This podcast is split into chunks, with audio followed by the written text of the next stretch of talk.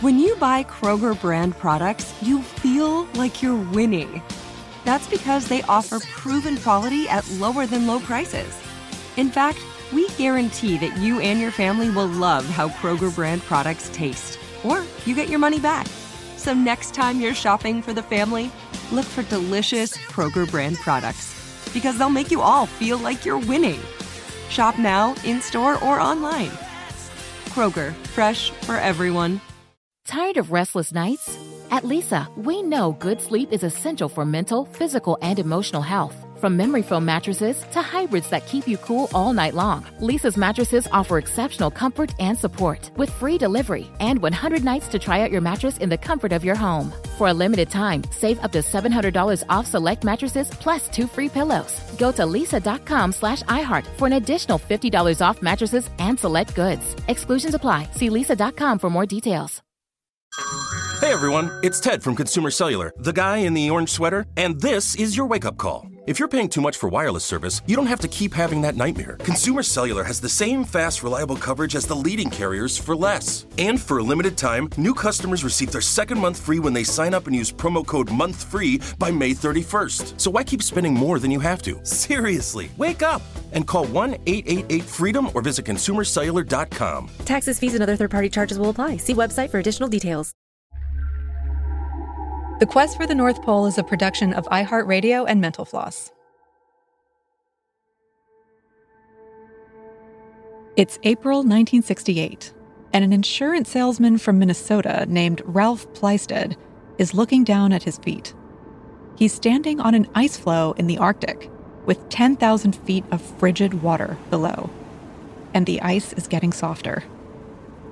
Plaisted looks around. Miles of ice covered ocean surround him in all directions. He's only days into his attempt to reach the North Pole, and things look as grim as they've ever been. Plaisted and his team of amateur explorers have endured fuel shortages, howling storms, and forgotten supplies. But now, just a few inches of precarious ice separates them from a watery grave. For days, they probe the ice with chisels, they hope for sure footing and an extrusion that will connect them to another floe. Finally, one appears. Plaisted and his men scramble onto their snowmobiles, preparing to ride over to the fragile surface like daredevils. Plaisted doesn't want to do it. It's a preposterous plan, but there's no other choice.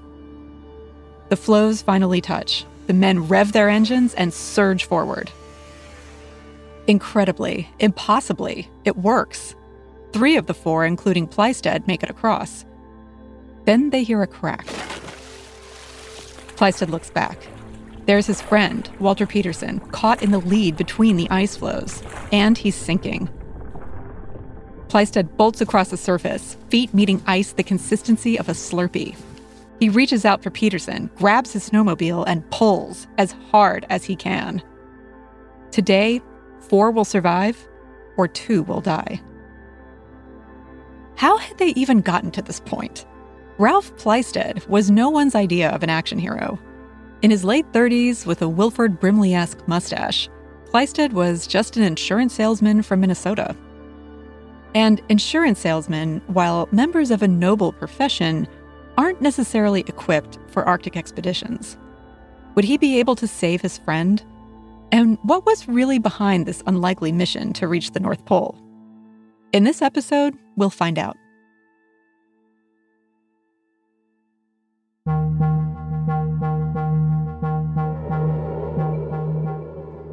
From Mental Floss and iHeartRadio, this is The Quest for the North Pole.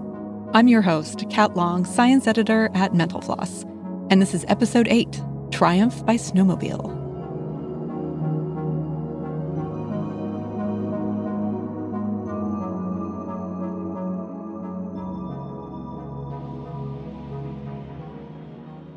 By the time Ralph Plaisted was sinking into the ice, it had been 59 years since Robert Peary and Matthew Henson claimed to conquer the pole in 1909. After that momentous adventure and ensuing controversy with Frederick Cook, which we laid out in our previous episode, a parade of airships, airplanes, and submarines had traveled to the pole. The airship Norge, led by Roald Amundsen with American aviator Lincoln Ellsworth as navigator, and Italian engineer Umberto Nobile, as pilot, flew over the North Pole in 1926. A few days earlier, American aviator Richard E. Byrd claimed to have flown his plane over the North Pole, but skeptics later questioned his veracity. In 1958, the U.S. nuclear submarine Nautilus made the first underwater cruise to the geographic North Pole, gliding under the ice. And the following year, the American nuclear sub Skate pushed through the ice field to become the first to surface at the pole. But those were explorers and vessels. Trekking to the North Pole over miles of ice was still a romantic mission, one that attracted adventurers with iron constitutions men who had made a life and career of pushing the envelope. Men who were completely and utterly unlike Ralph Plaisted, who had never even been to the Arctic, and after he'd gotten there, remarked, Boy, it's cold up there. Plaisted was determined to succeed where many had not. He'd read National Geographic issues cover to cover and knew the accounts of Peary and Henson by heart. What Plaisted lacked in personal polar experience, he made up for in enthusiasm. And while men like Robert Peary were driven by a need to make history, Plaisted was driven by a dare made in a bar. Granted, Plaisted wasn't a guy you'd typically find lounging around the house on weekends. As a naval officer, he'd served in the Pacific Theater during World War II before returning to Minnesota to begin a series of odd jobs. Plaisted was a born salesman he went door to door with a variety of goods like fly spray and cattle vitamins. Then he began selling insurance, which was his true calling. Pretty soon, he owned his own company. He was also an avid outdoorsman who had a special affinity for skidoos. This brand of snowmobile was starting to gain popularity after being introduced in 1959. They were particularly suited for snowy Minnesota. Minnesota has a thriving snowmobile culture that's Bill Convery, the director of research for the Minnesota Historical Society and an expert in the state's history. Although in the 1960s, when Ralph Plaisted got his first snowmobile, the consumer culture of snowmobiling had just started. But today, a lot of Minnesotans own snowmobiles. It becomes the primary way they get around in the wintertime. It's a major source of recreation, and Minnesotans pride themselves on their ability to endure extreme cold temperatures, and certainly Plaisted fits in that category. Plaisted was such a fan of snowmobiles that in 1965, he drove one all the way from Ely, Minnesota to White Bear Lake, just north of St. Paul, a distance of 250 miles. Oh, and it was about 30 degrees below zero during the trip. The coldest I've experienced in Minnesota is 35 below, and I, got, I tell you, it's impossible to breathe. It hurts to breathe when you go outside. Your your limbs get frostbite almost immediately. And the, the idea of bundling up and hopping on a snowmobile, which was not, you couldn't say the snowmobiles of the 1960s were overpowered by any stretch of the imagination. Had a little 15 or 16 horsepower engine. The top speed it could go was maybe 20, or if you really pushed it, 30 miles an hour. So 14 hours of enduring colder temperatures than really most of us can even imagine. And Plaisted did it nonstop. An achievement like that can really bolster a person's confidence. So when Plaisted was seated in the Pickwick Bar in Duluth, Minnesota on May 5, 1966, he thought he knew what he was talking about when he insisted snowmobiles would be a feasible way of traveling in the Arctic. Plaisted had a verbal sparring partner that evening. His name was Art Aufderheide, a local doctor. The men had originally been discussing a seal hunting trip using dog sleds, which Aufderheide had used in previous trips. But the more Plaisted bragged about the virtues of snowmobiles, the more confrontational Aufderheide got. If what Plaisted was saying was true, he argued, then a snowmobile should be something that Plaisted could drive straight to the North Pole.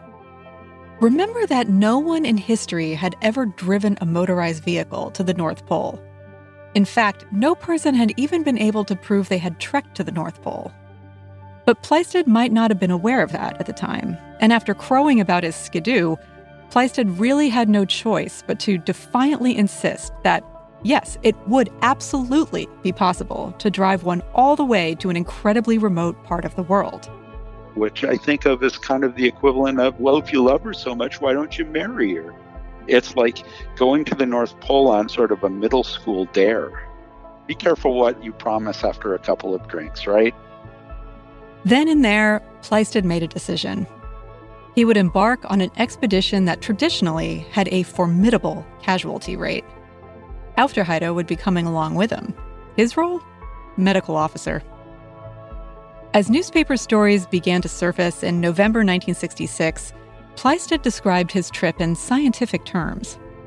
He'd collect data on everything from human tolerance to extreme weather conditions to polar navigation. They were lofty goals, and in reality, Plaisted and his men would be so preoccupied with merely surviving that none of this research would be completed. And maybe deep down, Plaisted knew there would be limited value to his observations. The prize was being first. The thing about Plaisted is that he was a huge fan of National Geographic, and he had soaked up the stories of Robert Peary and Admiral Byrd and Matthew Henson. He knew those stories backwards and forwards, and I think he romanticized those stories in an important way. And he certainly understood cold, although he really didn't understand the conditions of the North Pole. But I think he knew just enough to be dangerous to think, well, if these guys could do it overland, then I can certainly do it on a machine. Plaisted's adventure had attracted the attention of CBS. The network entered into a deal with him to chronicle his trip for future airing on the channel, with regular updates on their radio news broadcast. CBS even dispatched correspondent Charles Kuralt to shadow Plaisted's crew and write about their progress. Like a kind of Arctic dirty dozen, Plaisted recruited friends who could each bring a special skill to the table. In addition to Aufderheide, Plaisted enlisted Donald Powelek, an engineer who could operate the radio. Gerald Pitzel, a high school geography teacher, and Blair Woolsey, a dentist by trade, would assist with navigation. Walt Peterson was a mechanical engineer who would tend to the skidoos. John Oustad was a survival expert from the Royal Canadian Air Force. Photographer Robert Clemens came on assignment for CBS, and Welland Phipps, a Canadian pilot, would provide air support and deliver supplies.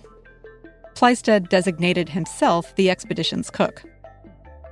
Today, so many polar explorers are trying to do it like unsupported, solo. They're kind of putting these artificial limits on themselves to show that they can endure, you know, this amount of pressure to reach their goal. But Plaisted is like, I don't want to make this more difficult than I have to. exactly. I mean, there's this aesthetic of, of deprivation that a lot of explorers live up to. That it's kind of a test of their discipline to be able to go without the creature comforts of life. And that didn't fly with Ralph Plaisted at all, not even a little. He wasn't going to do this if, if he couldn't be comfortable. And so all along the way, he received packages that dropped from the air of cigarettes and beer and scotch some of these men didn't even have much experience outdoors, much less in the Arctic. Pitzel said as much in an interview with the Montreal Gazette, labeling them all a bunch of amateurs. Well, you know, these guys are mostly middle aged men in their late 30s and early 40s. They're mechanics and engineers and teachers, kind of people with everyday backgrounds who got into this expedition simply because they were friends with Ralph Plaisted the men would have to train for a journey demanding physical and mental fortitude. Since none of them had passed the psychological evaluation, they'd just have to make do with the physical part. They hoped their weekends spent ice fishing on frozen lakes would prepare them. So, to train and prepare for this trip, they slept outdoors in sleeping bags. They camped out on uh, frozen over lakes, particularly uh, Mille Lacs Lake. They uh, went through exercises like uh, building up fake ice ridges to navigate and to, to figure out how they were going to move their snowmobiles over them. They did this all, you know, basically thinking, and they're not entirely wrong, that a Minnesota winter was, you know, at least good conditioning for the kinds of experiences they were going to experience in the Arctic. Do you think what they did to prepare was enough? I would say that they came back thinking the answer to that was no. The ice conditions in the Arctic Circle were nothing like any of them had experienced, and so they, they couldn't read the ice, which is very dangerous, of course. If you if you drive a snowmobile over a thin patch of ice in the Arctic, that's almost certainly a fatal experience. The more they practiced that spring of 1967, the more crowds began to form around the lake. There was a real curiosity over what would become of this motley crew once they started towards their destination. Newspapers in Minneapolis and St. Cloud followed the expedition's progress and setbacks, and Plaisted became a local celebrity. Even if Minnesotans had their doubts about whether the team would make it to the pole, they went along with the narrative, swept up in the age old battle between man and nature. I think a couple of wire services at the time did an article or two about him, and it was carried in all papers, like all across yeah. the country. I mean, it kind of, to me, felt like these audiences, like kind of in the late 60s, are perhaps looking for something to believe in collectively. I mean, it was a pretty rough time in our country at that point, and maybe they needed this kind of thing to latch onto. That's a great point. And I think, you know, part of the context that people need to understand is what was going on in the United States and in the world in the late 1960s. America was mired in Vietnam. The civil rights movement was was kind of falling apart. Uh, on April 4th of 1968, while Plaisted is still up in the Arctic, Martin Luther King Jr. was assassinated. This is a very turbulent time but there's also a backdrop of these new adventures in outer space. The Apollo program was going in 1968 and 1969, and so Americans were kind of mired in problems on the ground, but looking up at the skies with some hope. And that was kind of the context that, that drew a lot of attention to Ralph Plaisted. It's kind of funny that even as late as 1968, it's still a race. Right. This is still an extreme endeavor. Uh, Plaisted, when he returned, noted that even in the late 1960s, hundreds of mountain climbers were scaling Mount Everest every year, but almost nobody went to the North Pole. So this was terra incognita. This was essentially an unconquered horizon for human beings. And you brought up the space race too, which of course was happening at the same time. And it, there's so many parallels between the two. One thing that kind of struck me is that not only are there parallels between the space race and Plaisted's expedition, but he actually used foods, apparently, that the Pillsbury Company in Minneapolis had developed for the space program. Do you know anything about that? I'm so curious about this.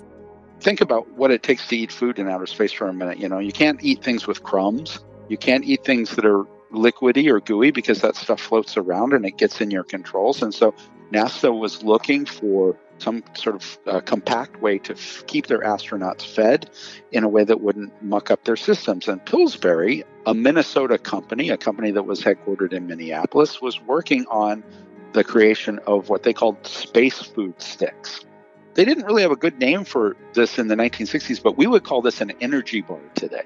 Basically, a, a compact, edible stick of food that could be tightly packed and contained and carried into outer space. And Plaisted's expedition provided a great opportunity to test out these new food sticks.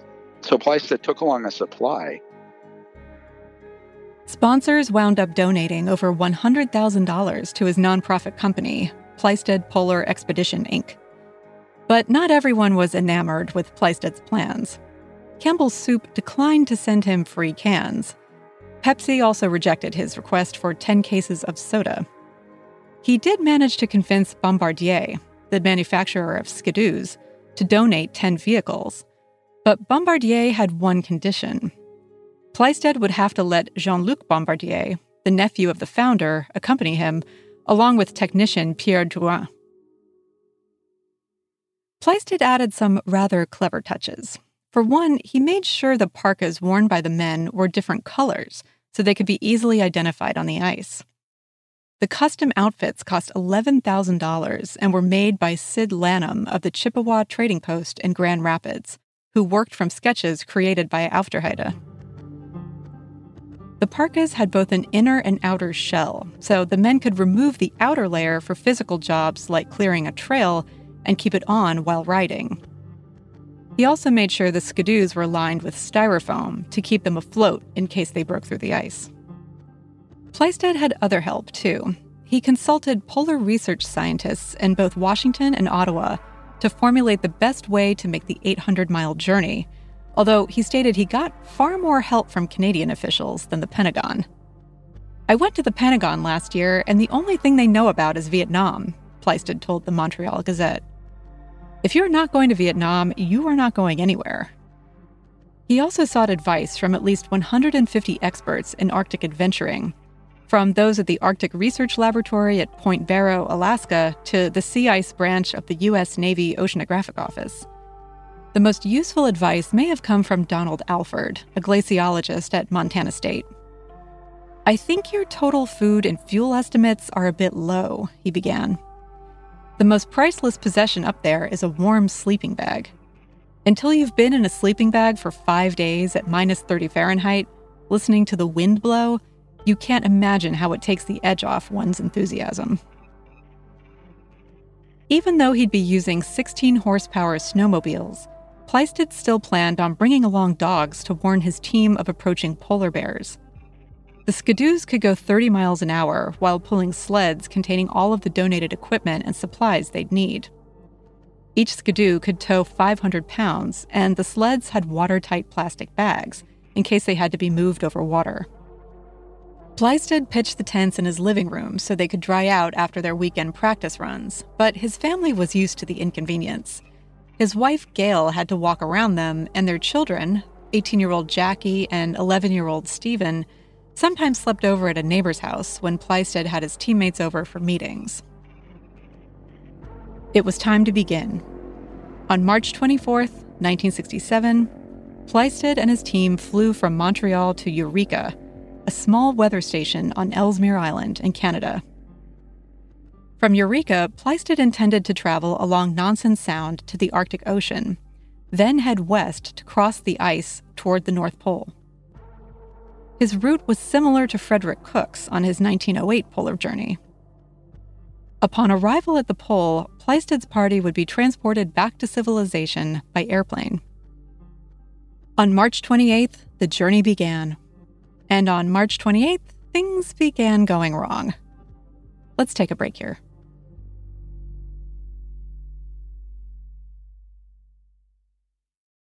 Mom met a lot of your demands over the years. This Mother's Day, get her the Bartesian cocktail maker that makes premium cocktails on demand. In just 30 seconds, have your choice of over 60 premium or seasonal cocktails, all at the touch of a button. Get $50 off on the Bartesian cocktail maker now when you buy one pack of cocktail capsules. So, for all the times you made a mess, get mom the countertop cocktail system that makes premium cocktails without making any mess at all. For all the times you begged for soda, get her premium cocktail capsules made with real fruit juice and craft bitters. For all the times you demanded tacos for dinner, get her the Bartesian that mixes margaritas in just 30 seconds.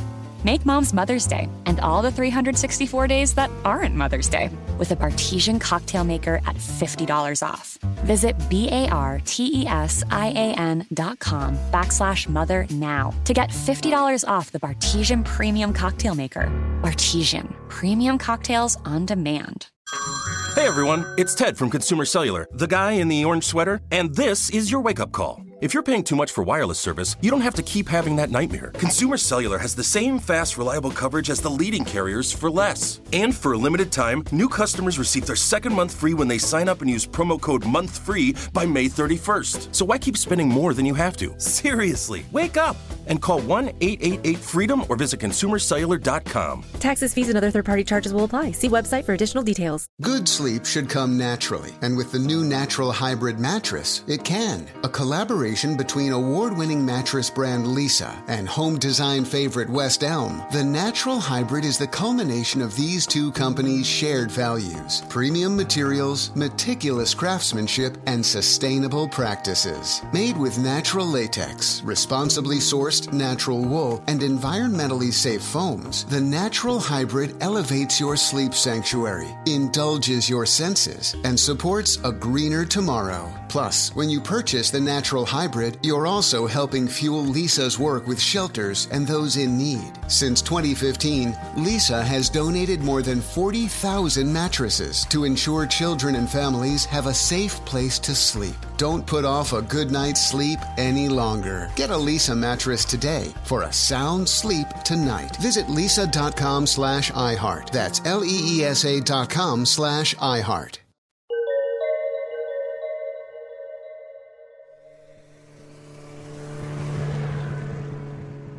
Straddling their skidoos with hundreds of miles of icy terrain between them and the North Pole, the men sped towards immortality and ran into problems.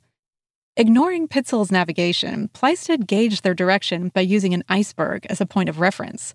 But too late, they realized they had circled the iceberg and were now heading south, a major obstacle in arriving at the North Pole. They had lost 12 miles. By the second day, Clemens, the CBS photographer, had already had enough. He seemed to see the gravity of the situation when his camera lens froze over and began screaming that he would be returning to base camp by himself. The others talked him out of what would have been a dangerous solo trip. That night, the men set up camp and radioed back to base, where operators could pass along word of their progress to their wives and families, and Plaisted could request supplies. Moving, even if the men were going in circles, was tolerable. But at night, the environment's reluctance to accommodate human occupants became stark. Plaisted stuffed the men into a single dinner tent and cooked up a nice beef stew. But there was so little space inside that one team member's wet clothing might be draped over another person's leg or arm. The zippers lining the entrance froze with the flap open, blasting them with frigid air. By April 1st, they had traveled 100 miles north. The odometers on their skidoos read 175 miles owing to the detours. After exiting Nansen Sound, what lay ahead was treacherous sea ice broken into hummocks and ridges, none of it ever meant to be traversed by man or machine. Because of the currents, which carried ice flows two or three miles an hour, the men would move even while camped out, but it might not necessarily be in the right direction. Plaisted soon came to a realization. With uneven ice ahead of him and a load of equipment totaling hundreds of pounds, his expedition had become too cumbersome. He sent Woolsey and Bombardier, who were both sick, back to base camp. Clemens also went back since his cameras needed thawing. But he still needed to send one more man away. As leader, it couldn't be him, and it couldn't be Oustad, who had experience with sea ice. Pauwelic operated the radio. Pitzel was in charge of navigation. Aufderheide was the doctor, and Peterson was the mechanic. All were indispensable, but Plaisted finally decided that Aufderheide was the only one who wasn't absolutely necessary to their progress. Though any one of them could have needed medical attention for something like a broken leg, the doctor was sent away. Plaisted may have had second thoughts once they started moving forward again. Leads opened between ice floes and revealed water below. The men hurried to cross before they widened. They used rods to test the ice for stability. Sometimes the rods would hit solid ice, other times they would pass clean through. When they came to a newly formed ice bridge 50 yards wide, the men scrambled across it, knowing it could collapse at any time. Because Plaisted, the National Geographic fan, had read Robert Peary's accounts of crossing these fragile, flexible ice bridges, he surely would have doubted the wisdom of this enterprise. Peary and his men had barely crossed such ice with lightweight sledges, nimble footed dogs, and snowshoes. Plaisted had snowmobiles and too much gear. Once, Plaisted and his crew woke up to find that the ice floe they had camped on had drifted into open water. They were marooned and could do nothing but wait for the ice to close up so they could proceed. It took two days. When they finally were able to move forward, they did their best to assess the strength of the ice before crossing. Often it came down to not what they knew, but what they hoped to be true that it would be able to support their snowmobiles. Here's Bill Convery. They have about the same power of a powered lawnmower today you look at the ski-doos from 1965 and they look like little plastic toys. They're not very maneuverable. They don't handle very well. And, you know, the idea that they went on what essentially looks like a Tonka toy is one of the things that's really remarkable about this entire story. Despite the conditions, only minor injuries befell them. Pauwelic twisted his ankle in a crack, while Peterson's nose froze, thawed, and refroze. Jerry Pitzel swung an axe to chop at an ice boulder, and when it bounced off, It sliced clean through his boot and socks, barely missing his foot. Throughout the expedition, Plaisted had rotated members of his party to give everyone a chance to navigate the ice. The men Plaisted had sent away, Aufderheide, Woolsey, and Bombardier, now rejoined the team, replacing Pauwelek, Pitzel, Austad, and Peterson. Not long after, the men were confronted with an ice ridge over 40 feet tall. They carved a makeshift ramp into it, pulling the snowmobiles up and over with ropes. It was grueling work. The temperature plunged to 60 degrees below zero. Their practice at the frozen lake had failed to prepare them for the elements. Then, on April 27th, a storm hit, a bad one. It trapped Plaisted and his men in their tents for a week straight, with howling winds blowing at least 50 miles per hour, beating relentlessly against the fabric of their shelters. And a week inside of a tent gives you time to think the goal of the North Pole began to seem quaint. Instead, survival became paramount. Plaisted began to fear that lives might be lost. If and when the blizzard finally broke, the salesman decided, he would lead his men home. Driving a snowmobile in Minnesota had simply not trained him for the steep learning curve of the Arctic. The ice was softening, and finishing seemed more like a death wish than a study in persistence. They had logged a total of 216 nautical miles, with 384 ahead of them. On May 4th, they stopped on an ice floe big enough for the de Havilland Twin Otter propeller plane to land on and waited to go home. But Plaisted didn't think of the retreat as a failure. He and his team had spent an arduous month acclimating themselves to the real Arctic. It was practice. Like Peary and other explorers before him, he would learn from the experience. And not long after he returned home, Plaisted decided they'd try again. We'll be right back.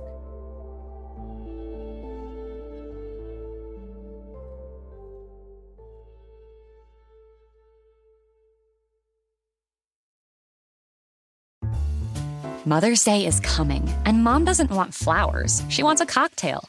Here's a hint get mom Bartesian. It's the countertop cocktail maker that creates your choice of over 60 premium cocktails in less than 30 seconds, each at the touch of a button. Flowers die. Happy hour comes back every day. So get mom the machine that makes amazing cocktails with real fruit juices and craft bitters. Best of all, get $50 off a Bartesian premium cocktail maker with the purchase of one pack of cocktail capsules.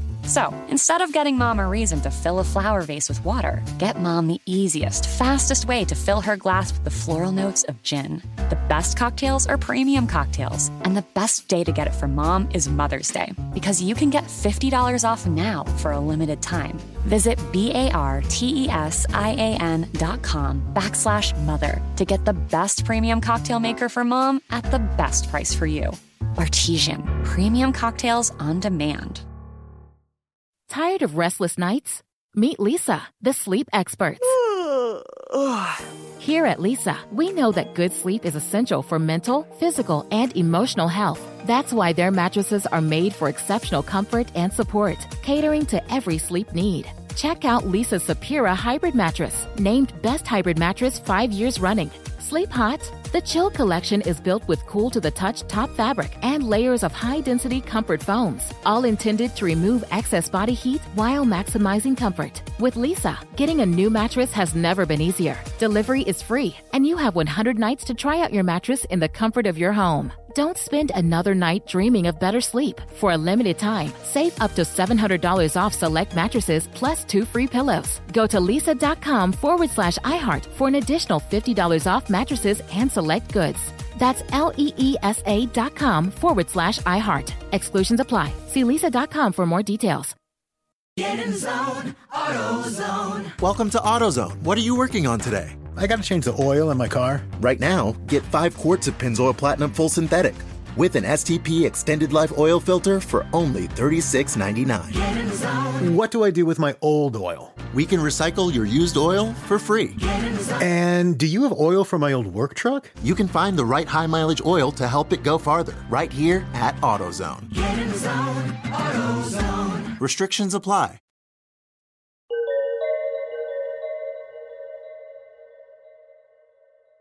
Plaisted was convinced the second time would be the charm.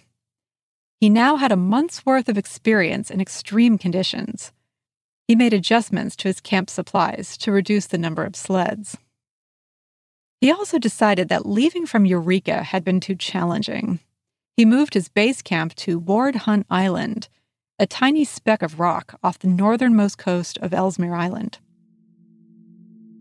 This new route meant crossing a distance of just 425 miles, but ahead of them was a vast landscape of sea ice and open water, constantly moving and shifting with currents and wind. The ground could literally break open beneath their feet. That fact could never have been far from Plaisted's mind. The men set out on March 7, 1968, roughly a year after their first attempt. And again, they headed in the wrong direction on their very first day. But this time, their air support pilot, Weldy Phipps, dropped a cigarette pack with a note that told them to change direction. Other times, Phipps later recalled, Plaisted would unknowingly set up his tent directly on a runway, preventing him from landing. As they settled down to camp each night, they realized several crucial supplies had been left behind, including the mechanic's tools, a medical kit, and a generator for the radios. Walt Pederson was sent to retrieve them while Plaisted shouted his frustrations at the rest of the team. How was he supposed to make history if they couldn't even remember to bring a screwdriver? Things got worse. It turned out that airdropping containers of gasoline isn't nearly as safe as it sounds. When the crew did run out of fuel before the next airdrop, their heater stopped working and they shivered in their tents. It seemed as though the second attempt at the North Pole was going to be even harder than the first. The one saving grace was that no polar bears bothered them, though two team members were attacked by foxes. As their progress continued, it became clear that having a large expedition party was again slowing their pace. At the same time, the coming spring thaw meant that the ice would begin thinning and make their path forward even more precarious. Two men to a snowmobile was no longer practical. Plaisted, who had become surly and demanding with every irritating setback, told a cameraman and Powelek to join Aufderheide in returning back to base camp. That left just four men Plaisted, Pederson, navigator Gerald Pitzl, and Jean Luc Bombardier. As it turned out, Plaisted had been right that reducing team size would quicken their pace. Where the party had been traveling just 22 miles a day, they were now up to 54 miles at a time. Roughly a month into their journey, the men found themselves on a mobile ice floe and desperate to make it onto an ice field that was heading north. With little time to spare, they decided to make a daring jump on their skidoos. They made it. All of them except for Pederson, who became trapped in the watery sludge. That's when Plaisted acted quickly, grabbing the skidoo and pulling it to safety at the risk of his own life. The expedition carried on for weeks. Their route was anything but direct. Hummocks blocked their way, and open leads were more numerous now, the 425 mile trip to the pole had doubled to 840 miles because of the detours. That would be like a road trip from New York City to Cleveland with a detour through Richmond, Virginia. Then, on April 15th, Navigator Pitzl declared that they were close to the northernmost point on the globe. An insurance salesman from Minnesota was about to take the first confirmed steps on the North Pole. After treading carefully over ice, knowing they could break through if they made one careless step, they arrived at 90 degrees north on April 19, 1968. And no one had to take Plaisted's word for it. The next day, the Air Force plane sent to pick them up at the pole confirmed the coordinates. The achievement of the pole by snowmobile cast more doubt on Robert Peary's claim of reaching the pole using a similarly sized team and dog sleds in just 37 days. Plaisted had departed just 20 miles from Peary's starting point at Cape Columbia and had taken 44 days. Plaisted left a lot of their equipment behind on that ice floe circling the pole. It was just too heavy to bring on the plane. In some ways, he also left his old life behind when he departed the second time, his wife Gail was pregnant with their third child. When he returned, he had a new baby, a boy named David Scott Plaisted. A cheering crowd met him at the airport, eager to celebrate his victory. Ralph Plaisted had defied the odds and come back with his pride and his extremities intact, which is more than can be said for many explorers before him. In keeping with tradition, he and his crew members gave lectures on their accomplishment and published accounts of the trip. St. Cloud even declared a Walter Pederson Day. Plaisted returned to selling insurance. He had certainly earned the right to resume the predictability of a salesman's life. But Plaisted didn't want that, so he quit.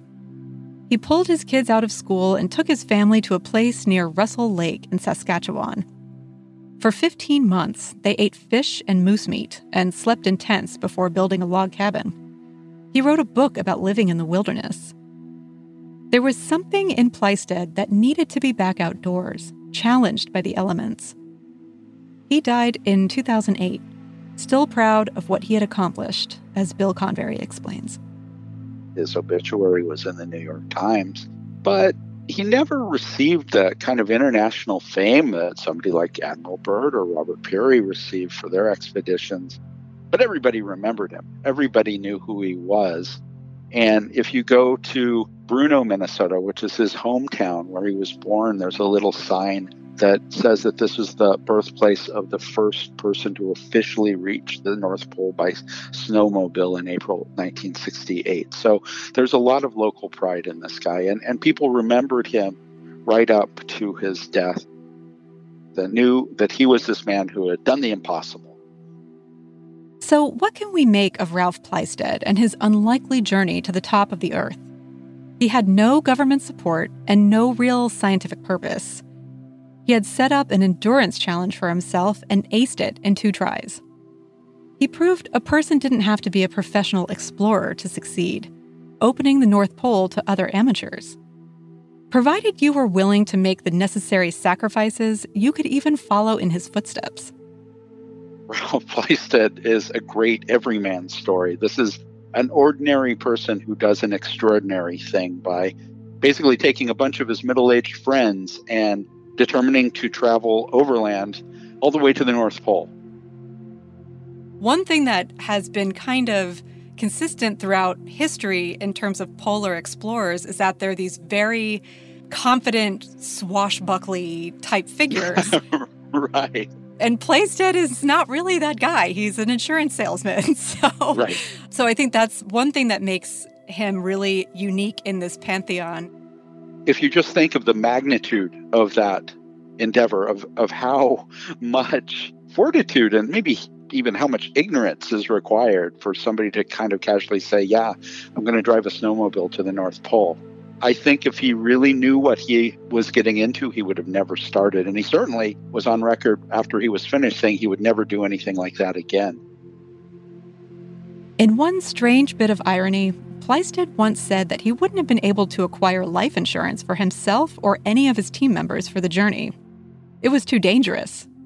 The odds were too long. But somehow, Ralph Plaisted and his friends found their true north.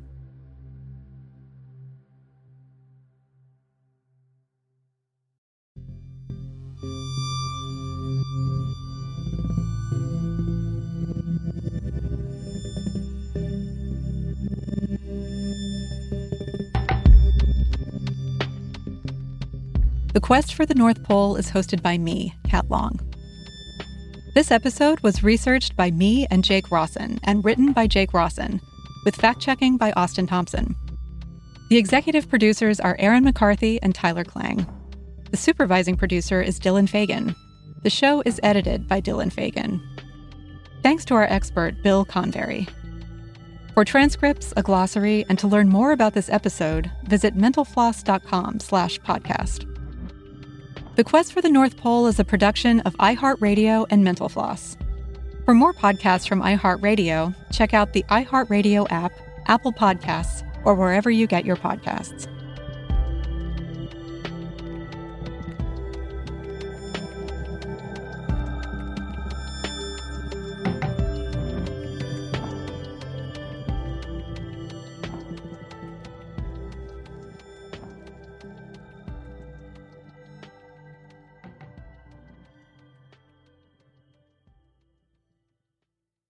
For more podcasts from iHeartRadio, visit the iHeartRadio app, Apple Podcasts, or wherever you listen to your favorite shows. With the new Dexcom G7, you can achieve better diabetes results without painful finger sticks. It sends your glucose numbers to your compatible phone or watch so you can always see where you are and where you're heading. See how food and exercise affects your glucose, making it easier to spend more time in range and lower your A1C. Take more control of your diabetes with the number one recommended CGM brand. It's easy to get started today at Dexcom.com. That's Dexcom.com. Dexcom data on file 2023. If your glucose alerts and readings from the G7 do not match symptoms or expectations, use a blood glucose meter to make diabetes treatment decisions. For a list of compatible devices, visit dexcom.com slash compatibility. Tired of restless nights? At Leesa, we know good sleep is essential for mental, physical, and emotional health. From memory foam mattresses to hybrids that keep you cool all night long, Leesa's mattresses offer exceptional comfort and support with free delivery and 100 nights to try out your mattress in the comfort of your home. For a limited time, save up to $700 off select mattresses plus two free pillows. Go to leesa.com slash iHeart for an additional $50 off mattresses and select goods. Exclusions apply. See leesa.com for more details. Get in zone, AutoZone. Welcome to AutoZone. What are you working on today? I think my battery's dead. With free battery testing and charging, we can help you get back on the road. Zone, So, what if I need a new one? We have the right Duralast battery for you, only at AutoZone. Zone. And what about my old battery? We can recycle it right here at America's number one battery destination. Zone. Restrictions apply.